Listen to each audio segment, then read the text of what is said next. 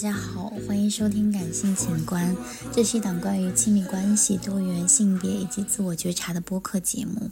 我们会在这三个维度当中去分享我们的生活与见解。如果有大家想要收听的主题，也可以呃给我发送邮件，或者是评论区留言。这一期的主题是从高多巴胺中脱险，我令我落入平稳的小周期。今年是我来上海的第三年，我经历了一个真正意义上的盛夏，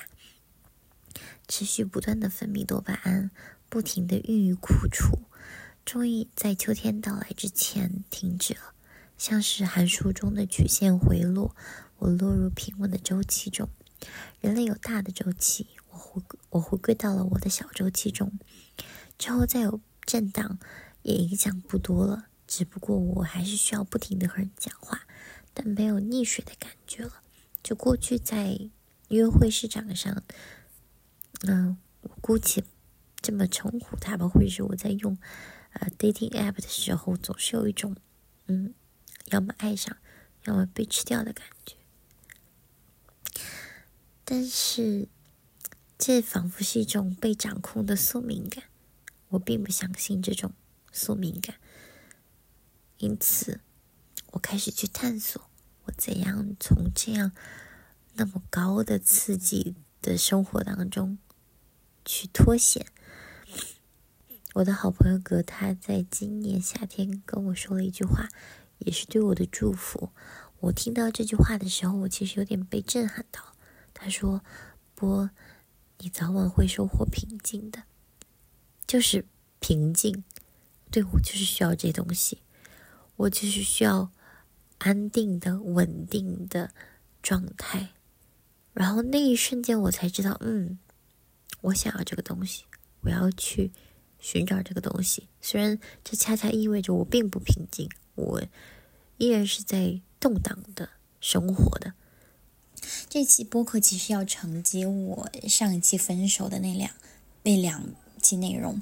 就是我在分手之后，我去做了哪些缓解的方式，就让我走出来。因为说实话，我在这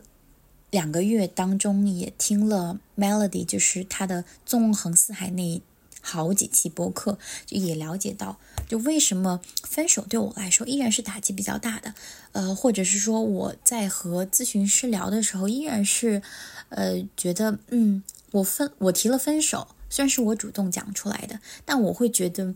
呃，在这段关系当中，你对方没有和我一起努力，又是我一个人在解决问题，或者是说，呃，为什么他不和我一起去面对这些问题？为什么他没有选择我？我会对自己的价值产生了一些动摇，因为人就是非常需要意义感的生物，我所以我会一直一直去想这些事情。那我。呃，可能最直接的就是我要去证明我的性魅力，那我就可能就是要去约会，要去啊安排很多娱乐活动，要去释放我的性魅力，然后我要确信我能收获到很多的那种目光和注意力。那分手之后，我呃去呃让自己走出来这个过程，就基本上一个是和咨询师聊，这个是一个很缓慢、很痛苦，其实它是要向内探索，就是我。我和咨询师聊了很多次，包括在分手之前的那段时间，我也我就已经开始在跟咨询师聊了，还是就是所有的话题都是在围绕一个我为什么要因为对方的不回应而对自己产生了很多的自我怀疑，就是我的价值感动摇了，因为对方不回我，他就不喜欢我了，这是我自己推导的一个过程。嗯，他不喜欢我，那就是因为我没有价值。就是，呃，我后来去想了一下，那是因为可能也是在我们小的时候，或者是原生家庭当中，我们没有被培养起来这种自恋的能力。比如说，家长会认为，啊，你你要考到一百分，你要考到年级第一，我才给你买那个小裙子，我才呃奖励你什么。如果你做不到这些，我们就不爱你了。就是他们的爱是有条件的。你做不到这些，你就是一个没有价值的孩子。所以在这样的成长环境当中，包括我上一期也说了，就是我有一次，我妈就跟我说：“你考了年级第一，我就给你买了一个小裙子。实际上他已经买了，但我不确定啊。他跟我说他买了，然后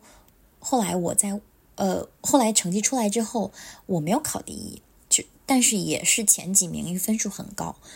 我妈就说你没有考第一，那我就把裙子给退掉了。我当时就很愤怒，又委屈又生气。我当时就觉得我差一点就能得到这个裙子。第二个是我就已经默认那个裙子是我的了，你凭什么要把我的裙子给我退掉？第三个就是我在怀疑啊，原来我不配拥有这个裙子吗？所以就是这样的，呃，一个是这样的事情，因为这件事情对我的影响非常大，因为那个是我小时候第一次感觉到强烈的委屈和不配得感。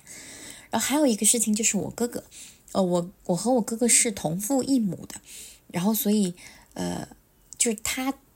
懂事的时候，差不多呃八九岁、九十岁的时候，嗯，那个时候呃是呃我爸离婚了，他那个时候已经懂事了，然后我是后来呃我我爸再婚之后呃和他呃就是和我妈呃生的我。因此，我哥对于我这个就是后来的这这个身份，他就是很排斥。呃，我毫不夸张的讲，他一年不会和我讲一句话，不管我叫他哥哥，或者是我跟他说话，怎么怎么样，就是。我非常不夸张，就是我们家的所有人都知道，我哥是不会和我讲话的。他会和我其他的堂弟、堂妹、表姐、表哥这些人讲话，他们会很很热络，一起玩游戏。但是他唯独不会和我讲话，很恐怖，或者是很，就现在看来是一个很偏执的人。但是在我小时候，我并不觉得这是冷暴力，我并不觉得这是对我的情感虐待。我就每天，或者是我。隔一段时间就跟他讲话，我试图的去讨好他，就是这种讨好的感觉是深深的烙印在我的心中的。呃，后来他上了中学，呃，中学结束之后要去读那种专科，就是学计算机那种，因为他成绩也不是很好，我就给他准备了那个一些文具或者什么，因为他要出去住宿，给了给他准备了一些礼物，就是他收下了这个礼物。呃，不是他，不是我，呃，从他那里得知的，而是我们家的亲戚告诉我的。我当时听到这个消息的时候，我是激动的哭了出来。我当时的心里的感受就是啊，我哥哥终于接受我了，或他终于接受我的好意了，或者是说，嗯，呃，还有一种很委屈的感觉哦，就觉得我这么多年的努力，那个时候我才是个上小学的小女孩，我才十几岁，我。我一个这样的孩子，我已经早熟到这种地步，我要体会那么复杂、那么委屈的，呃，情感状态的时候，我我现在都觉得这是很残忍。反正我家里，我在家里，即便我有一个哥哥，我也得不到任何的沟通，因为我是跟着我爷爷奶奶长大的嘛。我我们也可能也很少，就是会像朋友那样聊很多，跟我的长辈们。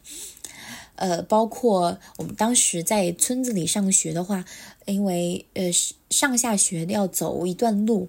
那段路都是我自己一个人上下学，就是一个人走，所以我就养成了一个自言自语的习惯。包括现在我，我这个习惯也一直保留到现在，甚至是我录播课的时候，我其实这一期播客我只列了几个问题。然后我就这样开始讲了，就是把我自己当做一个我，我现在正在自言自语，我现在正在模拟去跟你们讲一个什么事情。然后说回来，就是为什么我我前几天也在跟我朋友讲，为什么我会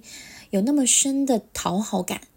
我在呃，包括我现在去呃读书也好，去听播客或去了解呃心理学或者其他层面的一些东西也好，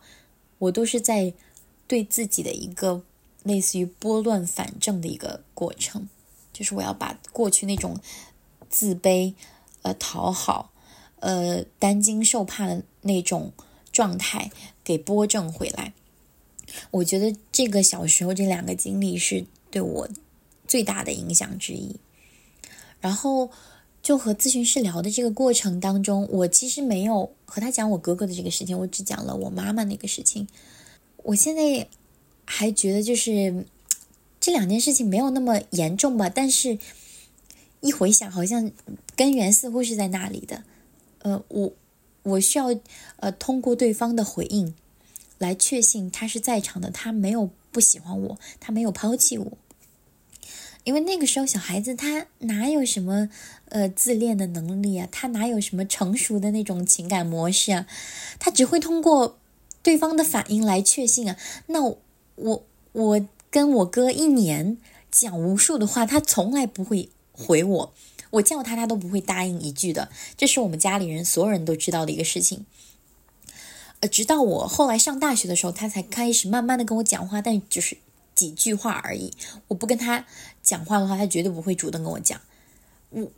我不确定他是有什么呃障碍，心理上的障碍。但是在我这里看来，我我会觉得你是石头也该化了吧。然后后来就是和咨询师聊了几次之后，嗯，就是这个过程对我来说。就是一个自我剖析的一个过程，我要我需要不断的去向内探索，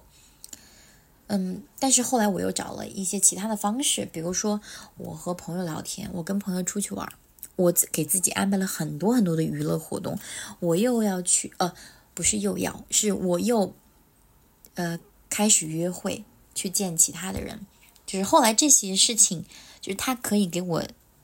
就是得到一些及时的缓解，就是嗯，我那种自信感，好像被别人需要的感觉又回来了。嗯，我是很漂亮的，我是很具有性魅力的那种感觉是又回来了。所以我后来就没有再去做呃心理咨询了。然后我也试图自己去了解这些状态或者这些情感呃困扰是怎么产生的。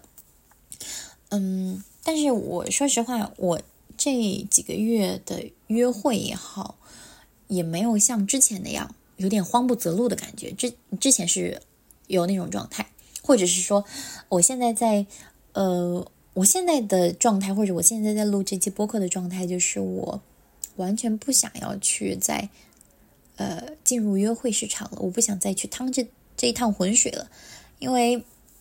我我看这些 app 上，其实大家都是很无趣、很无聊，也聊不来，我也有点浪费我的时间。而且我现在真的意识到，不仅是意识到我，我也真的行动起来了。就是我的时间是很宝贵的，我的注意力非常有限，我只能分给我爱的人，我只能分给我自己。所以，嗯，就是从这我现在这个时间再往前，呃，推两个月，就是我还选会选择约会来缓解我的这些价值不确定感的这种方式。那段时间。嗯，会比刚来上海好一点，就是我有明确的筛选标准了。那起码是我能看得过去。第二个是能聊得来，第三个是，呃，能聊得来的基础上，他是尊重人的。嗯，我们是有某一些话题，或者是我们的政治立场是相似的。我会在心里确立出这样的标准。嗯，但是其实也还是会，就即便是大家在网上聊得很好，呃，因为都会装体面人。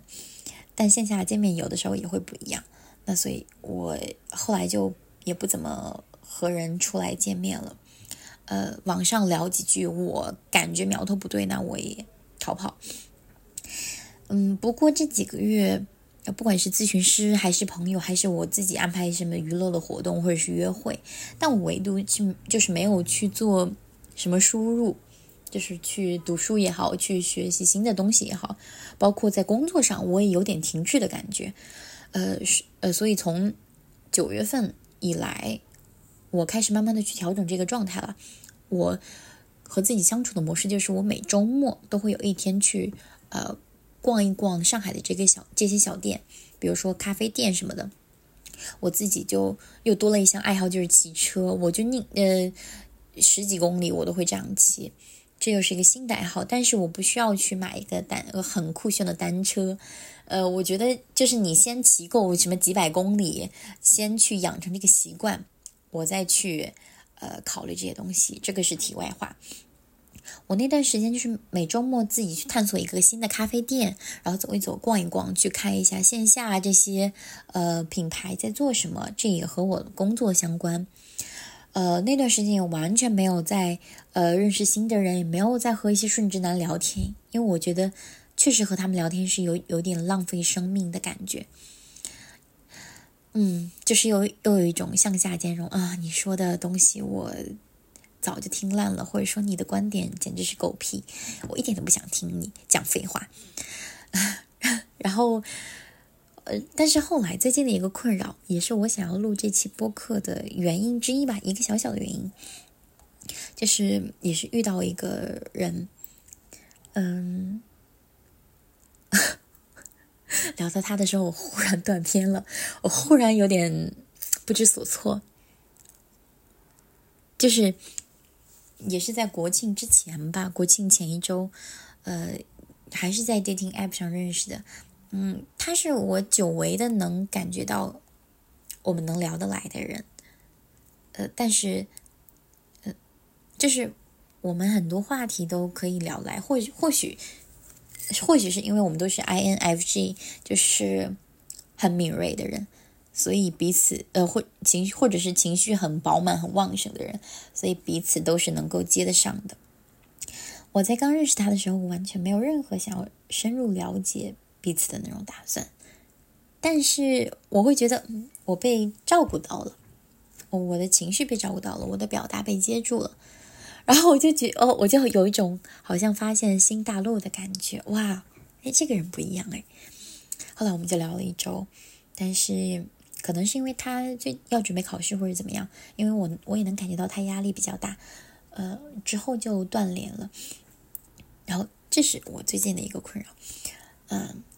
我我后来断联的时候，因为我也就是很明白对方这种举动，那那我就不会去打扰。我我我又开始这种有点偏向于内耗的那种心理状态了。我我我就会想，嗯，为什么我们不再联络了？是我做错了什么吗？就是又有一种嗯，在亲密关系当中会自我怀疑那种状态了。呃。后来，我因为我的这一层反思，我又去呃想了第二层，就是我为什么又开始反思自己做错了什么？我怎么可能会做错什么？我那么敏锐，我那么体贴啊，我那么懂对方呃的一些想法，我我觉得我懂，或者是我尊重对方的选择。呃，我就在想，难道人不是独立的、自由的、完整的吗？为什么又要？把一个很复杂的人他做的自主的决定归归咎到自己的责任上呢？这完全是呃，就是混混乱了一些责任边界啊。嗯，就是我在当时那个状态，就是我在心里默念，嗯，课题分离，课题分离，这是他要处理的事情。呃，我需要处理的事情就是我会把这个责任边界分清楚。我要知道，嗯。他选择不再联络，或者他选择这样的方式，那是他的考虑，他的呃决定，我没有办法去干涉，因为人就是这样子。但是，呃，我又会去，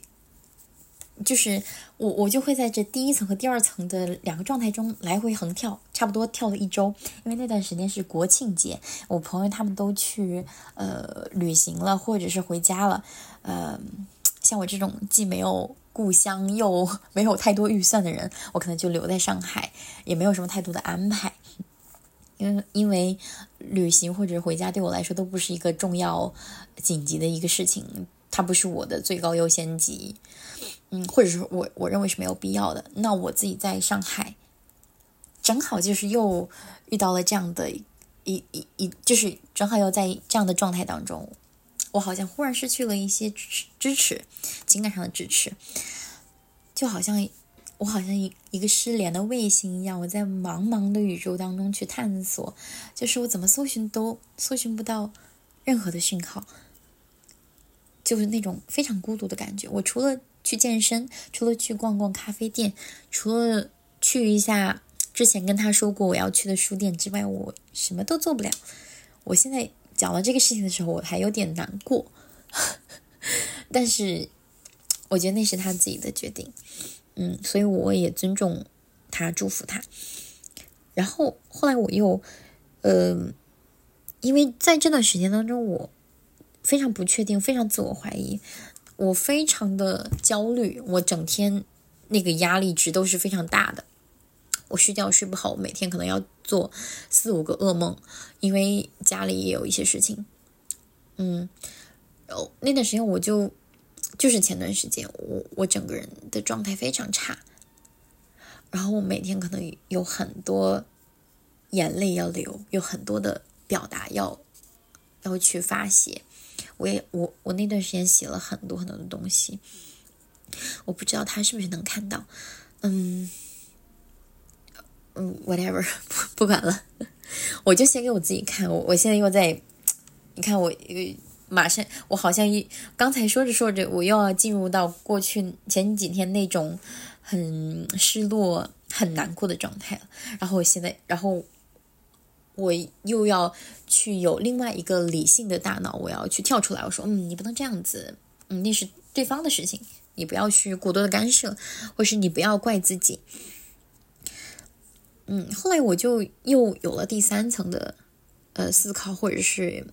一些疑问，我为什么要对一个刚认识的人产生那么多的期待？说实话，我们认识也没有很久，我们联络也没有联络很久，就一周左右。我为什么对一个这样的人，就是按理来说，这样刚认识一周，其实没有任何的深度连接，即便我们可能聊了很多话题，我们觉得就是很聊得来。嗯，我就在思考，我我怎么又是这样子，又对一个才认识不久的人。有了这样很多的幻想，有了很多的期待，我是不是在他身上投射了很多很多的东西？嗯，就好像一个很寂寞的黑洞一样。我不知道我是不是能这样形容自己。嗯，就一当然一开始就刚认识的时候，都对彼此非常好奇。嗯，就是带着那种好奇的雀跃去了解彼此，然后慢慢的。我我可能在，呃，越讲越兴奋，越讲越兴奋。我会向对方展示我很多的观点，展示很多的，呃，我想要为他展示的东西。但是后来我可能就是有点，呃，在这样的情感模式当中，又就是我好像是进入了一种循环一样。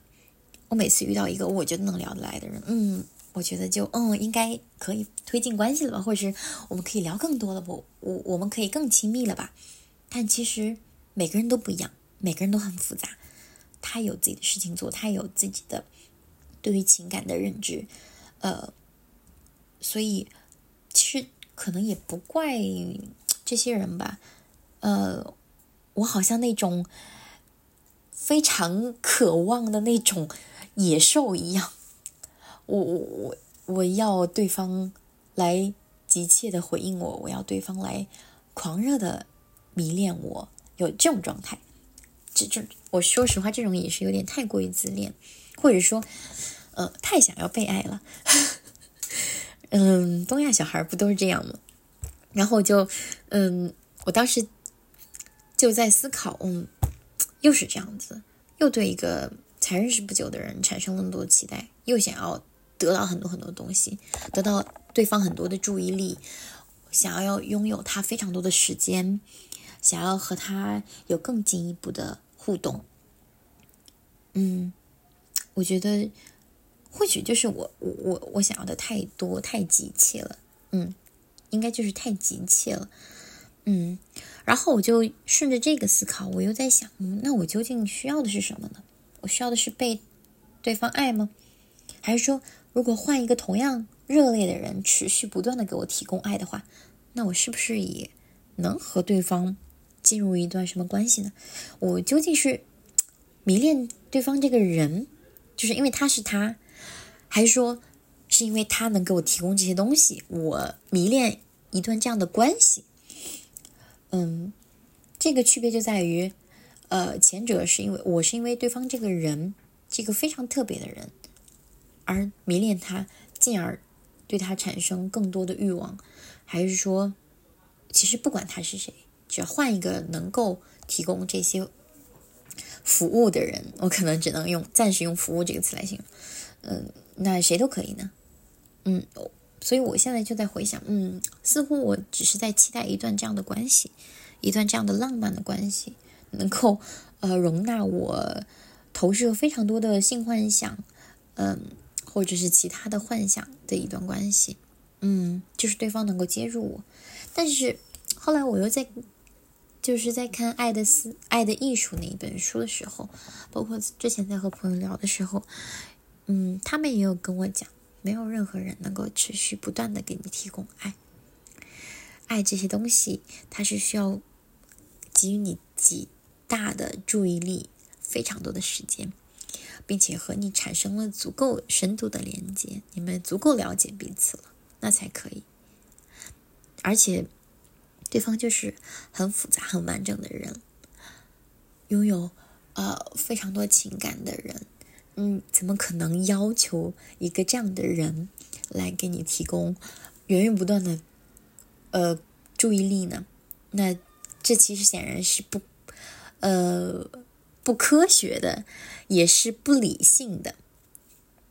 嗯，然后我就又循着这一这一些思考，我就在想，嗯。是不是因为太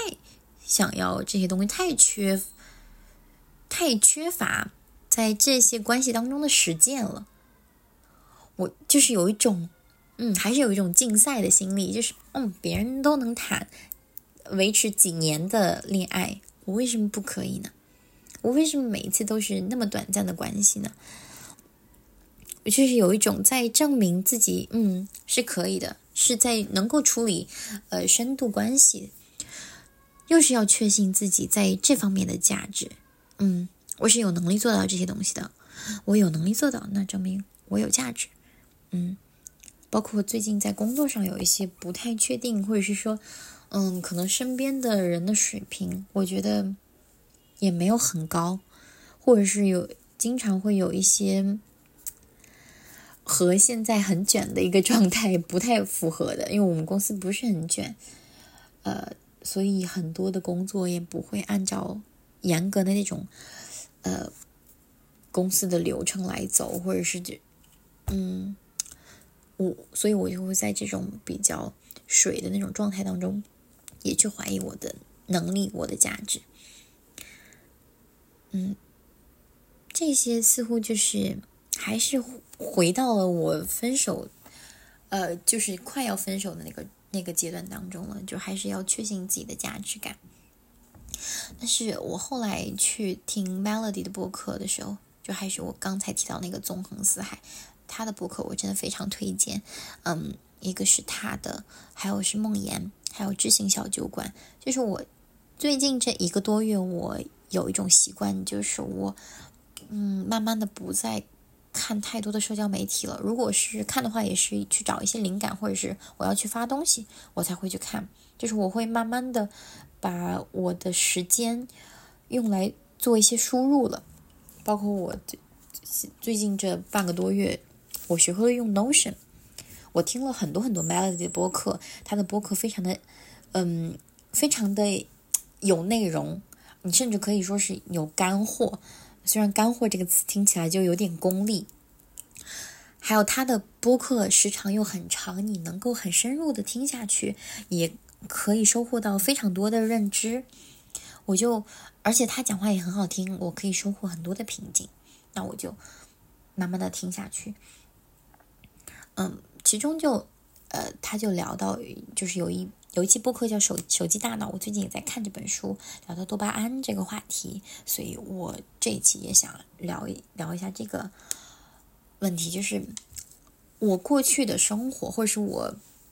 不管是刚来上海这前几年、前两年也好，还是我前几个月，我在不断的去用约会或者是其他的娱乐活动来转移我的注意力的时候，我都选择了一种向外逃避的一种方式。就是我不会去，我没有向内的去探索，因为向内探索太痛苦了，我很难去面对这个问题，我很难去面对自己不确定的内心，那种恐惧、那种焦虑，所以我要去向内探索，我要去转移注意力。这个方法有效，但是它对我来说是不可持续的，因为我如果在一个人身上，我可能呃断联了，或者是我没有办法达成某种连接了，好像就是那就重开呗。那么就重开这个，就是好像打游戏一样。但我觉得，就是这种打游戏的这种呃心态，可能对我来说，嗯，它是一种可以让我在呃探索亲密关系当中前期可以让我放松的心态，就是你就当打游戏嘛，就是打到哪里算哪里，就这种太轻松，我可以呃轻装上阵。但是越到后面，我会觉得嗯，有点太执着于我要一定要通关，或者我一定要达到第多少关，我一定要解决什么问题，我一定要去证明我非常有能力，我比对方，我比。我比当时的伴侣，我还要有爱的能力，就是有在互相较量的感觉。但我会想，嗯，真正的深刻的亲密关系，对方是在比赛吗？对方是在比谁更有能力去解决问题吗？谁更喜欢彼此吗？好像不是这样子的。我，嗯，所以就是在这样的心态当中，包括我，呃，转移注意力也好。嗯，呃，这都是我通过获得高，就是用高多巴胺分泌的那种方式来转移我的注意力。嗯，我我后来又想到，我从呃小学到现在，我我的自慰的习惯，呃，包括之前的自慰的经历。那一开始，那肯定刚探索自己的身体时候，刚探索自己的身体的时候。那我肯定是非常新奇的，我的阈值还没有那么高。那越到这，这差不多呃快十年了。那我现在对于自己的身体，呃，越来越就是我探索的越多，或者是我习惯的越多，那我的阈值会越来越高。嗯，不管是一开始刚来上海接触这这些 dating app，我是有多么的新奇的，现在我就是用了。断断续续用了差不多两两三年的时间，我越来越感觉到，啊无聊厌烦，嗯，包括和别人约会也好，或者是某一些娱乐活动去 club 也好，或者是嗯怎样也好，这都是不断的刺激我分泌多巴胺的一些活动。嗯，我收到的每一个点赞，我收到的每一句夸奖，都在嗯不断的刺激我，我要继续。呃，努力的去获取这些东西，获取这些多巴胺，我才可以，呃，就是能够一直这样，呃，处于很兴奋的状态，这样持续下去。但是我后来就觉得，嗯，尤其是，呃，就七八月份的时候，我我比如说去 club 去的很多，去喝酒也喝的很多，那段时间。除了身体上你很难受之外，就第二天还水肿，你就是也睡不好，睡眠很差。那段时间脑子很混乱，经常记不起来东西，走路都撞墙。前段时间也是走路都撞墙。我最近在调整睡眠，就那种状态，就是你身体都是能感觉到的。你即便是就好像很快乐，好像是很忘乎所以的在蹦、在跳、在唱，但是你第二天醒来之后，你会很痛苦，或者是你一旦你就是。比如说，你周末去玩，呃，醒过来回到周一开始上班，你这一周都很痛苦，因为你你的身体是需要去平衡这些状态的。你多巴胺分泌过多之后，你你就你自然会感觉到很痛苦，你身体需要去需要去来制衡你你过去 获得那么多快乐，嗯，对。所以我现在就觉得，嗯，这些方式不可持续的，我要去寻找另外的一种出路了。那其第一个就是我，我肯定是不会再用社交软件了，甚至是呃呃社交软件，嗯，说是性交软件差不多，因为上面的人都很无聊，然后冲，就是我现在再去看那个状态，就是好像在搅，就是搅一滩浑水一样。我为什么要去啊？又要去，我我刚从这些洞穴中走出来，我刚从呃这些困扰中走出来，为什么还要回去呢？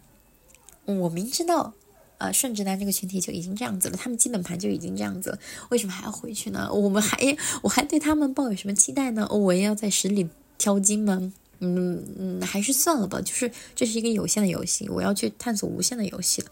最近就是一个是关注了。就是理财方面，就是虽然现在还没有，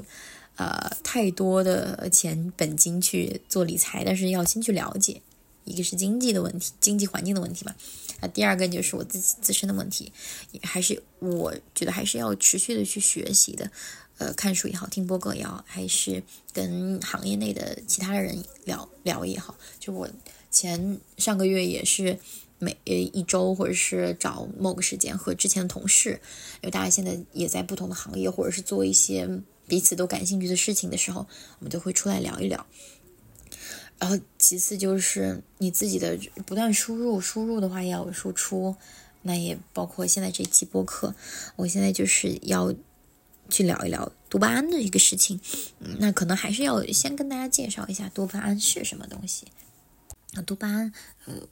它是一种大脑的神经递质，呃。在我们的大大脑当中起着非常重要的作用，可以帮助我们调节情感、情绪、奖赏，还有学习、运动、控制这些功能。那么，嗯，在《手机大脑》这本书里，因为我们过去都会认为多多巴胺是一种产生快乐的荷尔蒙，它它是一种奖赏物质。呃，其实更准确的来说，它是一种注意力引导。那就是在《手机大脑》这本书里提到，就是多巴胺会告诉我们什么是重要的，你应该把注意力集中在哪里。比如说，如果手机一天给我们注射特别多次的少量的多巴胺，那么就意味着，嗯，每次它都要求，就多巴胺会要求我们，嗯，要把注意力集中在手机这里。你的手机弹出一条消息，OK，OK，弹出一条消息。这是一个信号，我我们多巴胺开始分泌啊，你要去关注这条呃信信息发了什么，嗯，是不是有人找你怎样的，嗯，它就是这本书啊，呃，可能要再多的介绍一下这本书讲的，书名是手机大脑，它其实讲的是呃我们的大人类的大脑，它其实并没有完全的适应我们现在的社会，呃。比如说，我们人类的长河是两万多年。呃，过去在采集狩猎那种，呃，我们的祖先生活在那种原始的社会的时候，呃，基本上是在面对生存危机的时候，或者是一些生存，呃，其他的突突发状况的时候，我们大脑有一套自己的应对机制，多巴胺就会，呃，就是引导我们将注意力放在哪里，比如说。将注意力放在获取食物上，呃，将注意力放在呃获得快乐，嗯，心情愉悦的那些事物或者行为上。比如说，我个人认为，就是我我个人呃比较喜欢去呃过去啊前几个月，现在呃没有这种爱好了，就去 club 载歌载舞，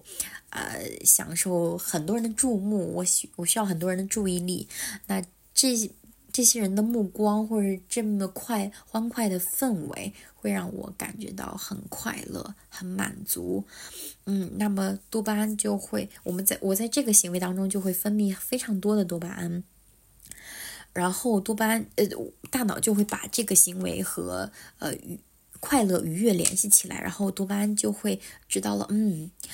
你去 club 玩玩就是一个让你很快乐的行为，那我下次就是再告诉你，周末周末就要去 club 玩了，就是你要多巴胺会让我们不断的去重复这个行为，而且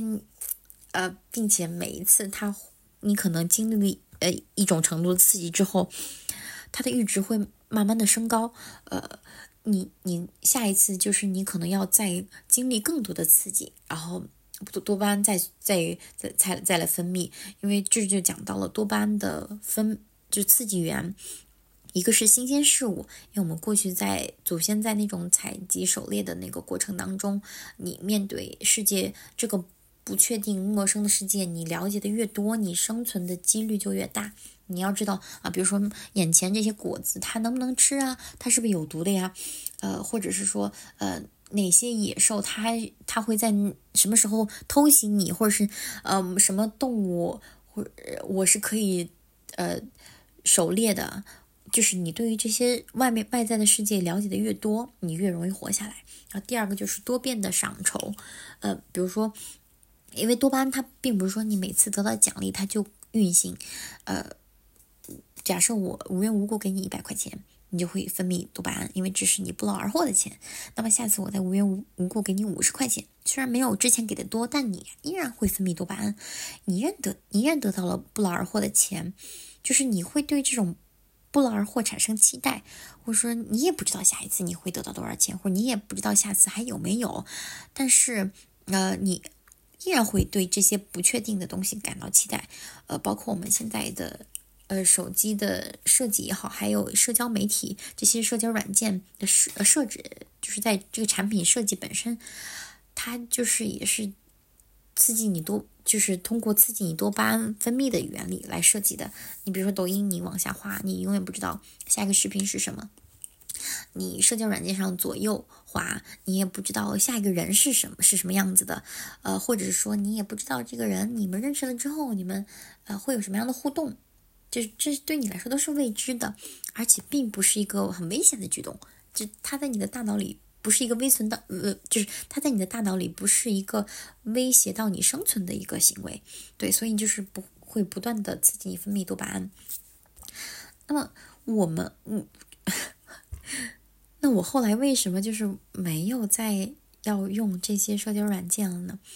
是因为，呃，我用这些东西已经不能再获得愉悦感了，不能再获得满足感了。我用这些东西，我看到这些无聊的男人的时候，我的多巴胺已经停止分泌了。就像我现在，我好像我现在好像滋味都变少了，因为我一个是我有点累，或者是我不想再行动，再让。再调节自己的状态，然后达到那种欲望的顶峰，获得高潮，获得满足感，然后再骤然的那种状态就骤然下降，瞬间就感觉到失落或者空虚。因为我也需要更多的肢体的触碰，啊，我也需要去确信我这个人是存在的，就是我的，我已经很久没有跟人产生肢体接触了。那我就不想要再通过这种只是自慰，呃，来达到一些性的满足。嗯，就是用社交软件也是同理，没有办法让我分泌多巴胺，然后又浪费我的时间。这些人就是又也没有很让我感觉到很满意，他还会让我持续的在处于被凝视的那种状态当中，呃，而且让我会感觉，嗯，我是在约会市场上一种。待价而沽的商品一样，就是他们会，呃，估算我的价值，我的通过我的表某些表达，我的基本资料来判断，嗯，你什么样的学历，你是什么样的家庭，你是什么样的，呃，资产水平，呃，怎么怎么样的，他会这样去分析我，我我这样的一个人，他会，呃，就是去，呃，这样的把我置于一种好像是。在挑选什么商品的那种阶段，包括相亲这种也是，所以我不会去进入到这样的市场当中，我不会再去呃顺从男权社会的这种呃以所有就是什么都是以物质来衡量的这种评价体系当中。所以我不会再用了，而且我会觉得，就是我在线上去了解，开始了解一个人，因为大家都会装伪装嘛，大会都大家都会表现出自己彬彬有礼的那那一面。对我来说，虽然就是我们可以通过聊一些话题来快速的去筛选掉一些志趣相投的人，但是也会让我减少很多的深度的连接、线下接触的可能。那可能有一些人，呃，聊了一段时间，那就没有任何的后续了。或者说，大家面对的刺激源都是一样的，大家都是在社交软件上认识的，啊，他面对他面对那么多的形形色色的人，而他面对的是那么多优秀的、嗯，善良的、体贴的女人们，而我面对的是很糟糕、很无聊的顺直男的群体，嗯，大家面对那么多的刺激源，那我们怎么可能会又会产就在某个某一个人身上产生那么多的？情感的连接呢？我们怎么可能会有那么多？就是没有办法在一个人身上停留下来。这是我过去的状态。我也相信，呃，社交软件上的很多男性他也是这样的状态，就是是那么多手机上那么多姑娘任我挑选，哎，这可能可能就是这样，他他们就是这样的一个心态。那包括我我我朋友前段时间，嗯，在我失恋之后，还是反正某一段时间。就我单身的状态的时候，他说：“就李波，你其实并不是渴望一段稳定的关系，你还是一一种在狩猎场上的一种状态，你像一只野兽一样。”我说：“其实你说的是对的，虽然可能看听起来这句话不不是那么的友好，但我觉得还好，因为我，呃，我真的我面对自己的内心的时候，我是非常坦然的。我就很诚实，诚实到我觉得，嗯，我已经把我已经暴露自我暴露那么多了，我已经把自己那么多甚至是不道德的那一面都展示给大家了。呃，这可能也和我旺盛的表达欲和我旺盛的展示、分享自我的那种欲望有有关吧。但我觉得朋友说的没错，我依然是那种好像一只一只野兽一样，我在狩猎一样，我要寻找我的猎物，即便我的期待。或者是，呃，即便我的期待看起来是那么的人畜无害，我只是期待一段稳定的、亲密的关系、浪漫的关系。但是这种呃获取的方式就并非是那种能够收获稳定关系的那种方式。我我我用社交软件，我要在线上跟跟人聊天，我要去见很多的人约会。我在这样的一种呃。就是那种欲望的那种场场域里面游走，走马观花一样。我本身都不是一个稳定下来的状态，我怎么可能会找到一个稳定的关系呢？而且我的状态或者我的期待也有点有点错配的感觉，就是我只是在期待期待一段关系，我并不是真的呃渴望某一个人。我并不是爱上了一个人，而是我想要进入这样这样一段关系。那么，既然不是因为爱上某一种人，既然对既然对于这个人没有爱的责任，那么换谁都可以。那么这这也预示着我每一段关系都是脆弱的，都是短暂的。所以我在想想到了这一点之后，后来我慢慢的也去听了很多播客，看了一些书，我觉得包括大家总是提到的，在提到多巴胺的时候，就会提到另外一个物质，就内内啡肽，就是一种天然的镇痛剂，可以帮我们呃减少痛苦这种物质。那我后来我就觉得，嗯，我要寻找另外一种出路了。我可能就是要收，我想要去收获内心的平静，我就要去做那种能够呃分泌内啡肽的事情，比如说健身。健身从去年开始，我刚开始接触的时候，就是它是缓解我孤独的一种事情。但但是健身的那种方式，对我来说，其实也就是。转移了我一部分的注意力，因为我还是会一个人回到家里，啊，面对一个人的生活。我当时还没有做好，就是自己独处那么久的准备，或者说，我从健身房回到家里，呃，洗完澡之后躺在床上，就是有一种遁入黑暗的感觉。那个时候还对手机非常上瘾，但现在我不太会了。我可能就是白天使用手机的时间也慢慢减少了，嗯，然后我我当时就是当我了解到了，就是啊内啡肽可以帮我们给我们带来满足感、成就感，我就去了解，那我怎样去获得这种可持续的、持久的那种内心的平静呢？那我就比如说，你需要去付出努力去做到一些事情。学习也好，健身也好，或是去探索一个新的技能，你并且你在这个新的技能当中去，呃，拥有了一些阶段性的进步。那比如说我骑车子，我可能一开始骑个三四公里、五六公里，后来我骑十、骑十十几公里，啊，那这这就是一个不断不断的成就感。或者是我坚持运动了一周，或者说我，呃，去做了一完成了一堂瑜伽课，我可能之前从来没有接触过。那这些都这些事情都会让我获得满足感，嗯，包括后来我我现在又开始就是每天都会看啊半小时的书或一小时的书啊，每天都坚持学习，就多邻国打卡要学语言，呃，包括前段时间我要我听了很多关于呃理财或者是呃经济方面的播客。也还有科技方面的，就是我对于这些新的知识是非常渴望的。那我收获了新的知识，呃，包括现在我，呃，对着我的 Notion 去，呃，做这个播客的时候，也是让我非常有成就感的。那当我慢慢的去，就是专注到我自己本身的生活，我自己本身这个个体的时候，那我就会发现，嗯，我我这么棒的一个人，我太好了，我每天都要，我几乎是每天都要写成功日记，就是每天都要发掘自己做做成了哪些事情，或是哪些给我带来成就感。包括我最近最重要的事情，就调节调节睡眠。我早睡，差不多就是十点左右，我基本就睡睡着了。然后第二天七点多醒来，我睡的我睡了很差不多呃八个小时左右。我睡眠是充足的，我精神那么旺盛，我我还早起，然后自己做早饭，做 sm smoothie，呃，还骑车上班上下班。包括我现在使用手机的频率，或者是呃使用社交媒体的频率也降低了很多很多。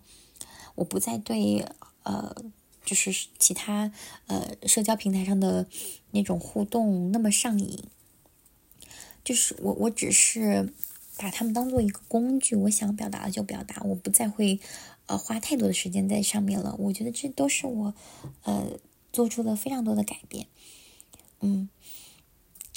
而且我觉得最大的、最最重要的一个改变，一个是睡眠，第二个是我会用 Notion，就是我每天早上上班，包括我自己在心里定的一个，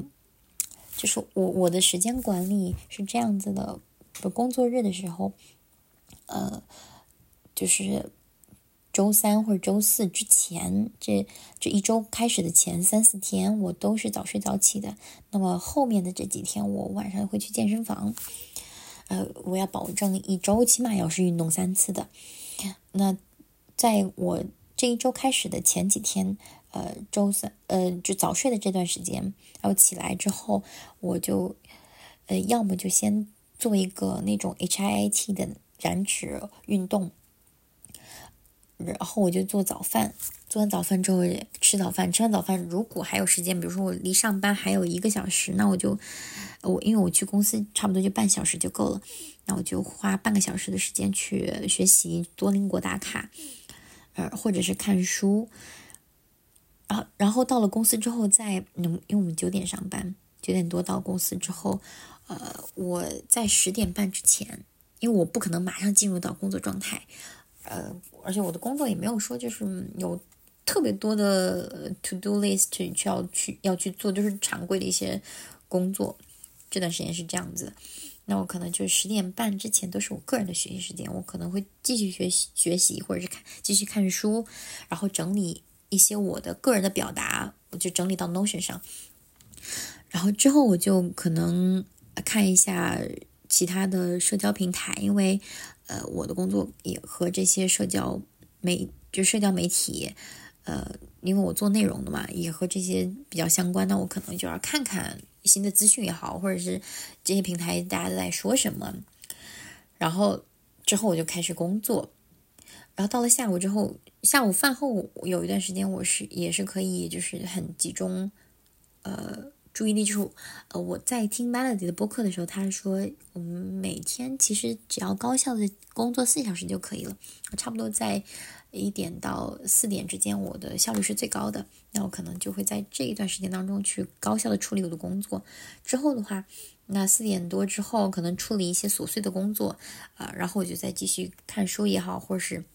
看啊其他社交。媒体也好，比如说小红书或者其他的呃国外的网站，因为我要也要看呃关于品牌的一些东西，就是这也和我工作内容相关。那我工下了班之后，呃，比如说如果我要早睡的话，我可能就是骑车下班回家，呃稍微收拾一下，呃，就最近这几天都是我睡前就看书，没有在呃刷手机或者是看 B 站看视频网站了。嗯，然后呃如果是嗯，健身的话，那就下下班骑车直接去健身了。最近天气也非常好。呃，健身完之后，因为我如果呃运动完了之后，可能不会马上入睡，可能呃这一周的后面几天我都是十十一点多、十二点才睡睡着，因为你运动完之后就是会很兴奋，你就是呃没有那么快的睡着，然后就我就会就第二天也会正常的，比如说。差不多八点多左右，呃，起床，但也不会耽误我，呃，就是早起骑车去公司。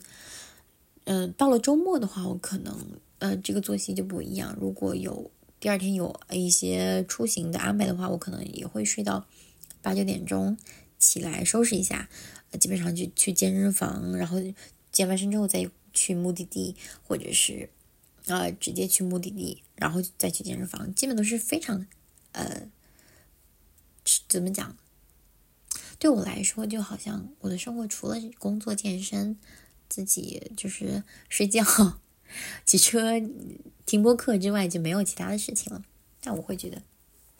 这段时间是我经历的状态越来越好的时间。我还打趣，就是我在朋友圈打趣，因为我可能这段时间每一天都要发很多很多朋友圈，因为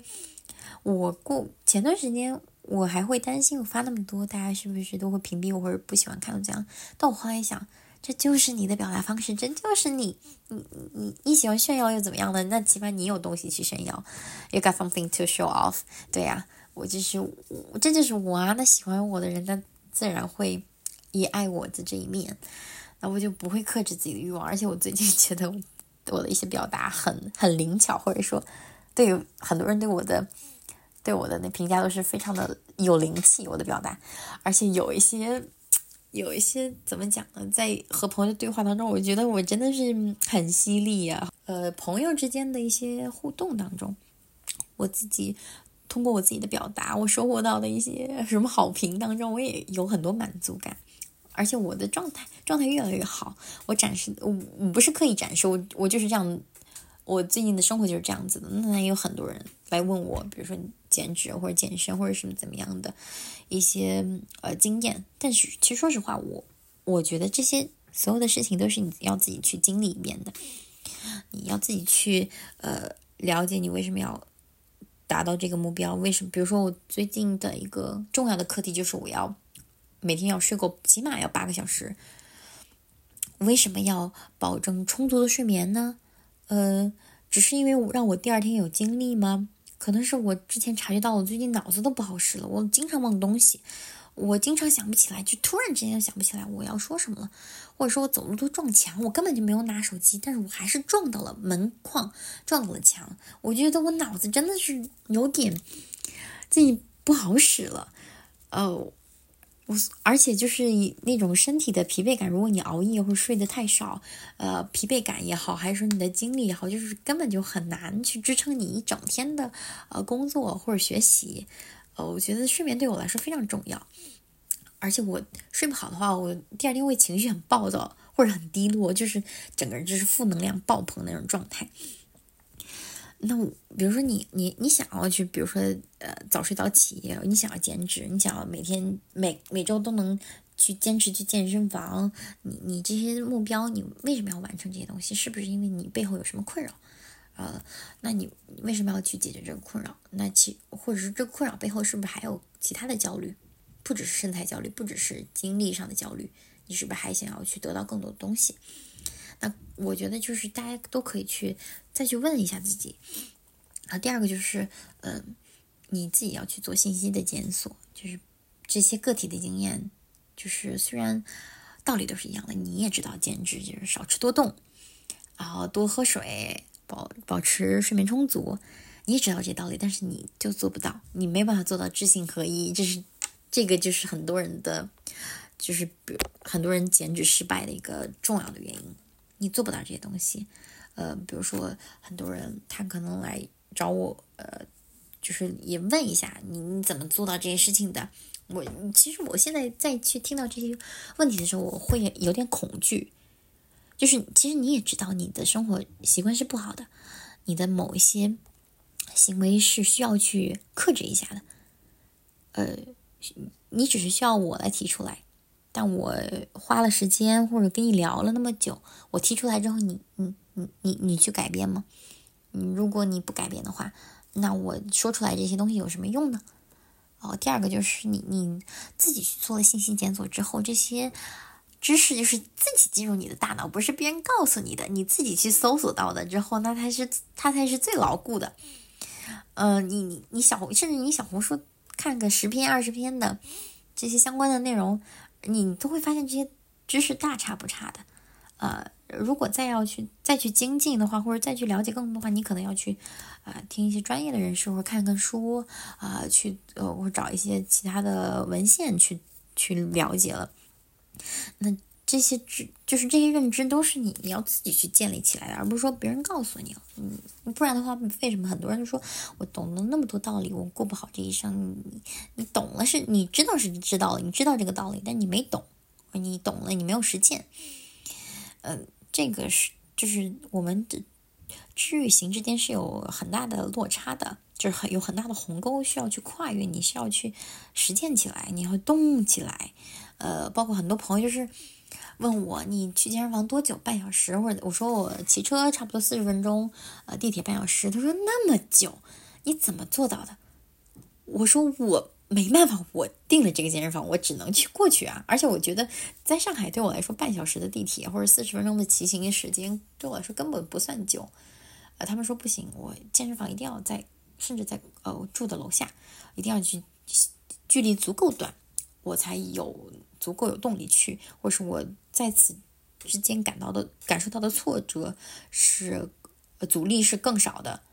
嗯，那我我觉得这这是一个方法，这可以帮助你更快的达到目标，或是帮你行动起来，嗯，对，这个也可能也是看个人吧，但对我来说就是半小时四十分钟对我来说都没有什么差别，呃，你你你有极大的动力去做这个事情的时候，你就是想要达到这个目标，我就是想要健身，我就是想要。通过健身来减少一些孤独感，那这是这是我最大的动力。我不想再要陷陷入到那种很孤独、很空虚、很无助的状态当中。这其实不是不是我花了多贵的健身费，呃，不是我有多么想要瘦的那种欲望。对，除了信息检索之外，就是其次就是实践。我觉得我刚才也提到了，嗯。这个就是我最近的这些非常多的改变和成就感的来源，嗯，我而且包括我在亲密关系当中，或者说我不再用社交软件也是，我没有办法再忍受这样的生活了，忍受这样脆弱的关系，呃，因为我要进入一段关系，或者说我要，呃，好吧，我过去的那些短暂的去跟谁聊天的不算建立什么关系，我只是说，嗯，我要。做好那种，我向你敞开心扉，我要开始向你表达我自己，或者说我，我允许你进入我的世界了。我我要去做这样的这个心理准备，对我来说非常非常重，任务非常重。因为我我虽然我狮子座看起来很热情，但是其实接触我的人，包括。呃，我我的朋友 Dora，他也说过，我其实是一个外热内内冷的人，看起来很很热情，呃，好像和谁都呃，就是我们都聊得来，或者关系很好，或者怎样，但其实又很有边界感。我我的确是这样子，是我的确是话又多又热情又漂亮又性感，但并不意味着呃谁都可以进入到我的世界当中。呃，我我是非常，呃，在乎边界感的人。我想没有一个正常人不在乎吧，因为我们都有自己个人的私人的领地。呃，当我就是，我就感觉没有办法再呃重复这样的生活了，就在同样的状态当中去反复的痛苦啊，又是一段这样的很浅薄的、很易碎的关系，又是。呃，联络了几天就不会不再不再就是深入的沟通了。嗯，我从呃做好心理准备、做好心理建设去认识一个人，或者是跟他呃进入交流的状态，然后再到自我暴露，再到断联，这个再然后我再再从忧伤中愈合，这个过程对我来说是。耗费我非常多的精力和时间的，我我，而且我就是这样的一个人，我可能在这种状态当中没办法很快的走出来。我也虽然我说我也不要求自己就马上走出来，但是它挺影响我的我的生活和工作的，影响我赚钱了。我现在这个时间，我现在我这个年纪，我感觉就我还是不要太过于沉溺在这种。嗯，脆弱的亲密关系当中吧，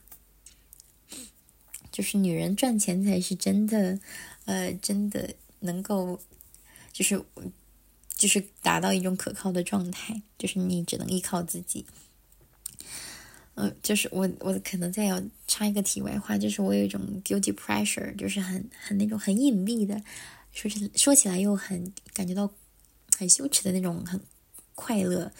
就是我比如说我当过过去当呃，比如说我前段时间就是这种情感关系有走入死胡同的时候，我其实会去看星座，他会呃在他会比较及时的去缓解我的痛苦，比如说因为星座它。它虽然就是它是一种，呃，巴纳姆效应，就是你你你讲一些似是而非、很模棱两可的东西，谁都能往里面套，但是它会它会向外归因。比如说对方是金牛座，金牛座他就是一个不懂得主动联系别人的人，他就是等着你去联络他或者怎样的。就这些情感指导对我来说很很奏效，是因为他不会让我我。自我怀疑就是不会让我内耗，还可以让我少一点自责，少一点自我牵，呃，自我责备。他会把这些东西都归结为，嗯，是这个人这个星座的问题，这个性格的问题，但是是对方的问题，而不是你的问题。OK，那我就觉得，嗯，很有道理。那我接受这种说法，嗯，那可能，呃。我甚至都不会去看 MBTI 的那种呃性格的分析，因为因为我们都是同样的人，INFJ。虽然可能在半年前或者一年前，我还高举呃反对 MBTI 这种呃什么人格类型的大旗，我觉得没有任何一种人格能够足够描述我，我那么特别，我那么丰富，怎么可能啊？但是我现在觉得，嗯，还有有的话聊，有的话聊就可以。它对我来说，只是也也只是一个聊机，或者是说，我会把它当做一个向外归因的一个工具。那那心理咨询就不一样，那那有一遍遍的向内探索，一面一遍遍的去面对内心的那种痛苦和焦虑。就我我在 Melody 那个某一些播客里听到的，就是好像是分手心理学吧，他说了一句话，我觉得很有道理。就是你之前没有面对的事情，他早晚会回来 hunt 你的，他早晚会回来的。就是在某一个地方，你在经历某一些事情的时候，才会再次击中你。包括我这一次在面对这样的失联，这种，嗯，比如说我认识一个人，我对他很感兴趣，我对他很好奇，我完全不了解他，我已经，但是我又那么的信任他，我暴露了那么多的自我，我想要有。和他有更进一步的发展，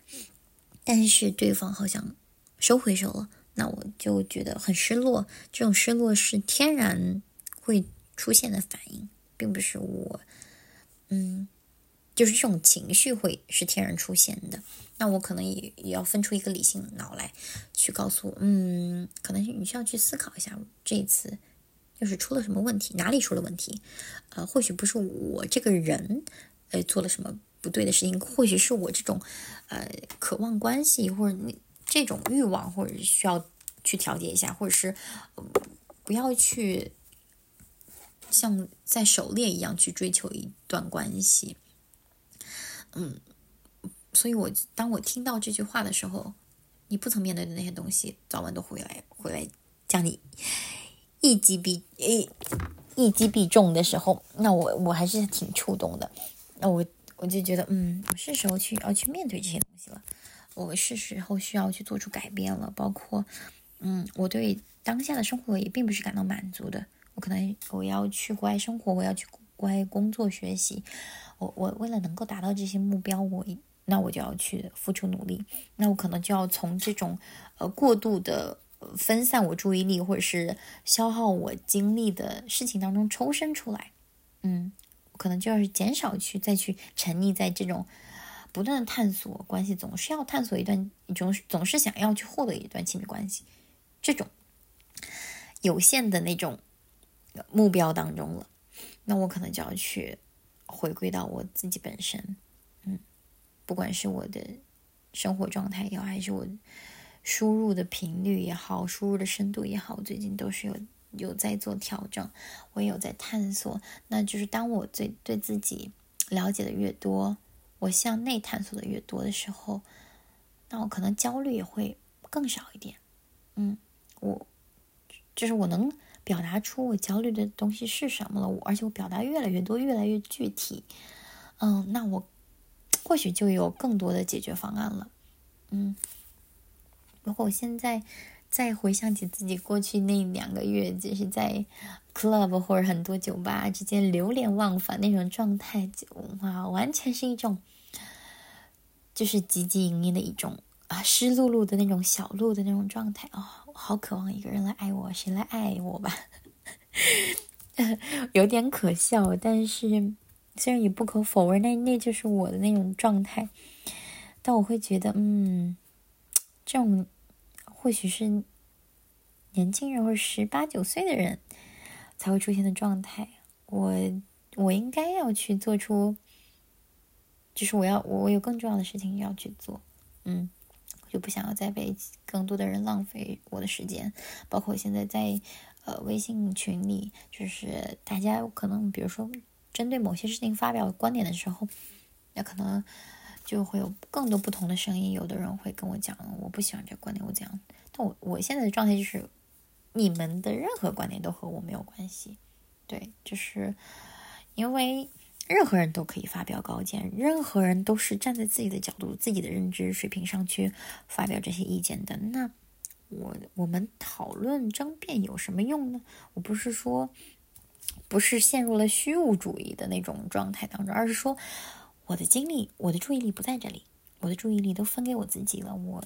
我在关心我今天几点睡，明天要几点起来，我明天要穿什么衣服，我的头发用什么样的护发精油是啊，让我更柔顺的啊，我的那个皮肤最近状态怎么样？我都是在关心这样的，就是我我在关关注我自己本身，这并不是说。我就要在我自己的肉身上要耗费特别多的精力，我要去打扮，我要去怎样？但我觉得，说实话，我们人不应该关心自己嘛，我们不应该去要关注自己呃的什么呃身体、发肤这些东西嘛。就是你要照顾好自己的身体，嗯，就他，我我觉得你你你浇灌什么，就是你就会收获什么，就会。这些东西都会以其他的方式来回馈你的，嗯，而且就是在呃人际关系上，那我需要的就是深度的连接。那我和很好的朋友们也可以达成这种连接。我给予这些爱，因为我会认为，我就是我在这个过程当中，我发现我的爱的能力十分强大，我可以提供给我朋友非常多的。情绪的支撑，那这就是我的能力。我不否认自己，呃，有这么丰富的情感，是我，我是非常认可自己的。现在，包括现在越来越认可，而且很多并不是通过呃他人的评价才去获得的。我自己也在稳固的去建立我内心的秩序。那我就觉得，这就是我的成就感，这就是我爱的能力的体现呢。我这么。会爱的一个人，就是啊，怎么讲呢？谁不来爱我，谁不来喜欢我，那就是他没品味。也可能是一个玩笑话。但我但我现在至少不会像之前那样，像是一种呃抓不住，就就是就水上的浮木一样，就是抓不住任何的东西。我现在心里有一种锚锚定感了。起码就是一个是我要离开这这里，我要有自己更自由的、更崭新的生活。那第二个就是我要建立自己的事业。那起码我我现在有这两个，嗯，一个短期目标，一个长期目标。那我就觉得，嗯，我真的会有一种嗯，我的前途一片光明的感觉。当你不断的关注自己本身。你关注照顾自己的身体啊，你照顾自己的情绪，你越来越关照自己的时候，那你会发现，嗯，你会收到会收到更越来越多的更好的反馈，这这其实这这才是真正的向宇宙下订单的那种状态，就是吸引力法则。你越来越好，你越来越，呃，你对自己认知越来越多，那种焦虑的情况越来越少，你的整个能量场也会越来越的清晰明朗。嗯，然后你通过这样的，呃，深度的高质量的，呃，互动也好，表达也好，你才能吸引到。和你在相似能量场的人，对你只就是好像要要回到过去，我在前几期播客中提到那那那几那句话，就是你不需要用欲望来垂钓欲望，你就是用你的平静、你的坦然来吸引到其他的平静的、坦然的人、诚实的人。嗯，我我现在在回想起来，我做的。前几期播客就是我说戒断社交软件的那，其实那那一次并没有戒断社交软件，那一次还是在那种欲望场里，呃，走马观花的感觉。包括那一期播客里提到的人，就是我 早就发现他是一个骗子，情感骗子了。所以我就觉得，嗯，虽然我这这一期也有提到一个一个男生，但是我会觉得，嗯。我对他了解非常少，我只是有了一个情感表达的出口。我好像在他身上投射了很多东西，但他依然是他自己，他依然是完整的。我不知道我没有有没有侵犯他的边界，但是他的确是给我带来了一些新的思考的机会。嗯，让我有就是虽然还是在谈论同样的问题，比如说。可能，呃，我也不太想给对方这些行为下定义，是就断崖式的断联，ghost 怎样？我可能不太想这样子去给他下下这样的判断。嗯，我依然觉得对方是非常好的人，非常值得被爱的人，所以我也希望他可以怎么讲呢？嗯。希望他可以开心，那我我也想要在持续的收获这些平静。哦，对了，我还想要补充一点，就是我为什么我之前也对社交软件那么上瘾，或者我那么迫切的想要去进入一段关系，那其实不只是呃，就是我想证明自己的能力，我有处理这些关系的能力。那其次还是就是。就是整个社会或者你整个接触到的，呃，互联网上那种弥漫的单身焦虑的那种，呃，状态，就是会让你有一点那个 peer peer pressure，有点压力，就是别人都谈恋爱了，怎么我没谈呢？那这好像单身是一种罪，单身是一种罪过一样，单身就是很不道德的，或者是你没有性生活也是不道德的。大家大家都有一种就是暗自较劲的感觉。我这次谈了一个怎样的男朋友？我这次谈了一个怎样的人，或者怎样？我我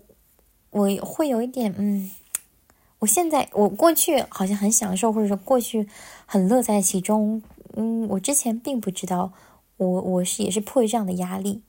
我现但是我现在跳脱出来之后，我会觉得嗯，为什么总是我们总是在谈论这样的？事情，我们总为什么我们女性，尤尤其是女性啊，或者是 LGBT 群体，就是除了我们的生存本身之外，我们为什么总是要探索亲密关系？为什么男的就不去思考？男的不需要去在乎他们是否是有竞争力的？他们是不是呃有吸引力的？他们为什么没有女性这么多的单身焦虑呢？是不是？嗯，男的可能很自信吧，呃，而且社会的压力总是倾斜向女性的身上的，那我们总是，那我们就那么多的精力都放在要成就一段关系上，那自然而然就会忘记我们真正该做的是什么。我真正的可能是要去，呃，挣更多的钱，也也并不是说。完全就要按照我说的来做，而是说，我们如我们就是在社会上做一个呃能够生存下去的人，那有自己的事业，呃，并不是说你有一份稳定工作，你你怎样有有有有自己的事业都可以的，做什么样的事业都可以的，嗯，就是你你你得有报酬吧，你得有生存的本金吧，啊，你得有热爱的事情支撑你这样生活下去，持续就是不断探索这个世界的动力吧。嗯，那我们如果将太多的精力都放在这上面的话，那可能也会掉入某一些男权陷阱当中。你只能在亲密关系当中去探索。但是我觉得女性，我们探索的还不够，我们反思的还不够吗？我们还不够有爱吗？我们太有爱了，男权社会简直是一潭死水。我们再探怎么探索？不不仅是死水，还是很污浊的浑水。再再怎么去探索，那可能都有点。就是你没有办法在一潭死水当中去，就是在生长出什么有生命力的东西来，啊，呃，可虽然可惜，我依然还是直女，我依然还是异性恋，但我会觉得，嗯，那当前这个阶段，我的注意力并不在这里，呃，我已经足够好了，那你们来，呃，就是你们来。呃，雄性来竞争吧，你们来去获得你们，就是引起我的注意力吧。那而主动权全在我自己身上，我会选择要不要放更多的注意力在你身上。对我，我我我觉得最大的转变主要是这一点，我不会再过于单身焦虑，或者是有没有没有性生活这有这个地方焦虑了。就是我可以这些事情，我可以在其他的地方得到满足，我可以在我的工作上，我的事业上。得到更多的满足感，我还能赚到更多的钱，我为什么要趟这一趟浑水呢？嗯嗯，所以我觉得这也是一个提醒吧。嗯，我们当我们一旦我们把更过多的注意力都放在这个事情上的时候，那可能就真的影响到我们其他的，我们我们个人的发展，我们影响我们赚钱了。真的，钱很重要。嗯。钱就是钱，它没有一个什么太多的价值的导向啊，而只是呃，它就是它它的价值在于你如何使用它。嗯，这个我觉得下期可以讲一讲。但我现在就是觉得，嗯，我们该去探索呃无限的游戏了，嗯，而不是要困囿于这种有限的，不管是和自我也好，还是和整个社会开始互相竞争的关系。不要去再陷入这样的焦虑当中了。虽然我知道，呃，认识到这一点其实也也很难。我我可能经历了非常非常多的挫折，或者非常多的，呃，也不算失败吧，就非常多的，呃，很很怎么样不了了之的这种人际关系，呃，亲密关系。我不断的经历伤痛，我才慢慢体会到这一点。那可能这些也是需要大家去自己经历的，而不是说我告诉你这个道理你就懂了，你懂了之后马上就能应用了。我觉得人好像并不是这样子的，人必须要自己亲身经历一遍，你你才可以真的有那种切身的体会。嗯嗯，女女人还是好好赚钱，赚钱最重要。嗯，但是我我我还有一个观点就是。呃，即便是，即便就是我们现在的社会有一种导向，就是男人都已经这样子了，那我们学习，我们女人学习男人也无可厚非啊。啊，对我我我我是认同的，就是比如说将需求模块化处理啊，男的就是这么功利性的分化，呃，人类人分化我们这些群体，那。我们也许他们，比如说，呃，有些男生我们用来就是聊什么兴趣爱好，有些男人就是用来约会，有些男人就是当做性玩具，呃，我觉得这样这样子做也就是也 OK，但是只在这样的，我我是觉得，呃，就是在这女女性 学习男性。呃，就前几天前几期有一期有一期播客，有个用户评论非常，呃，就有个听友他评论的非常好，就是女性向男性学习，这这是一种思维的倒退。呃，他们就是他们因为如行尸走肉一样，就是在爱的那种，呃，就是在爱的课题当中或者关系的课题当中，他们呃你没有能力探索，没有爱的能力，他们如行尸走肉一般，一潭死水。嗯，因此他们因为这样的呃状态而去做出的一种呃建立的一种社会规则或者是一种呃关系处理模式。那我们女女性再去学，嗯，那我觉得说实话是其实算是一种自保的行为，保护自己不被呃是这这些功利性的行为是受到伤害，保护我们就是也能就是不被过多的剽窃情绪价值。不被过多的占用时间、精力、金钱，嗯，但是还是会有一点，嗯，就是类类似倒退的感觉。但，呃，这也是跟跟个人就是表现，就是还是看你个人能不能接受，或者是能不能自洽，或者你能不能在其中减减少损失。呃，对你如果自己呃觉得 OK 没问题的话，那那我觉得这样做没有问完全没有问题，呃。就还有第二个就是，呃，我我也不建议任何的性别去进行购买性服务这种这种方式，嗯，因为我觉得这种方式是最没有价值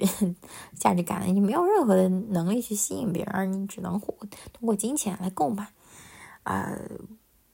我我。就是包括现在很多女，就是女性，她会提倡男色消费。我们也我们也去点个男模。说实，我就说实话，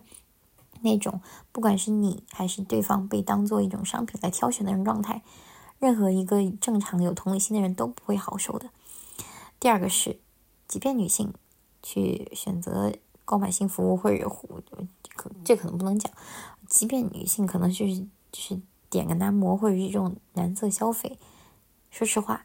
你依然是被凝视的，或者是被，啊，你你你，就是你，即便你购买了这样的服务，比如说陪聊或者怎样的，但依然是被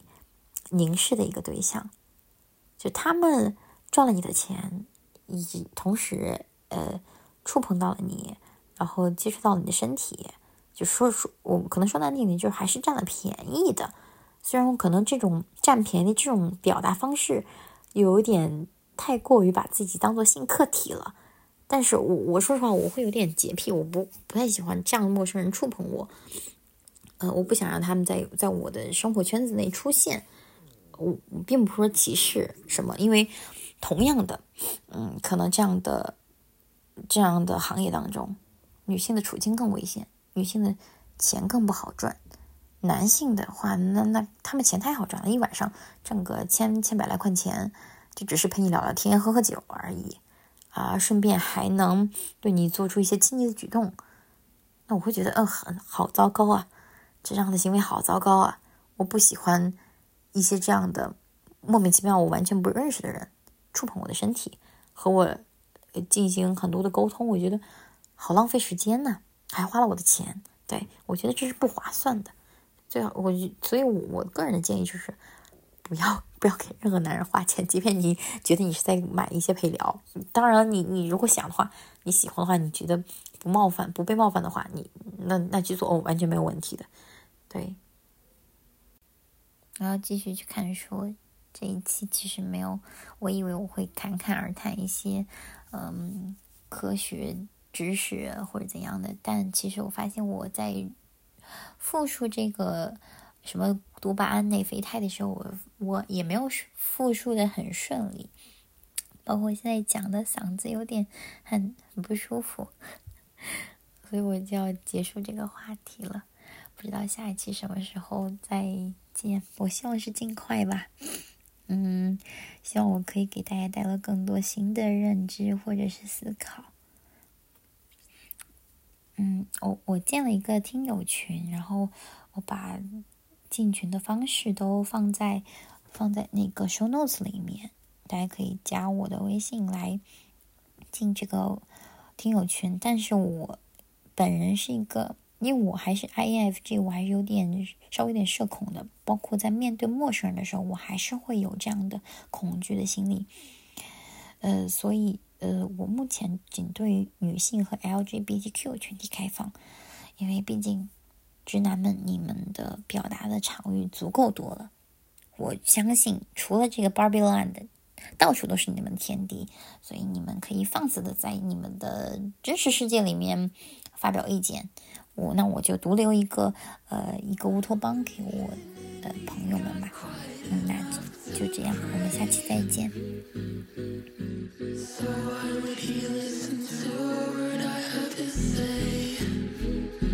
See you in the sunshine.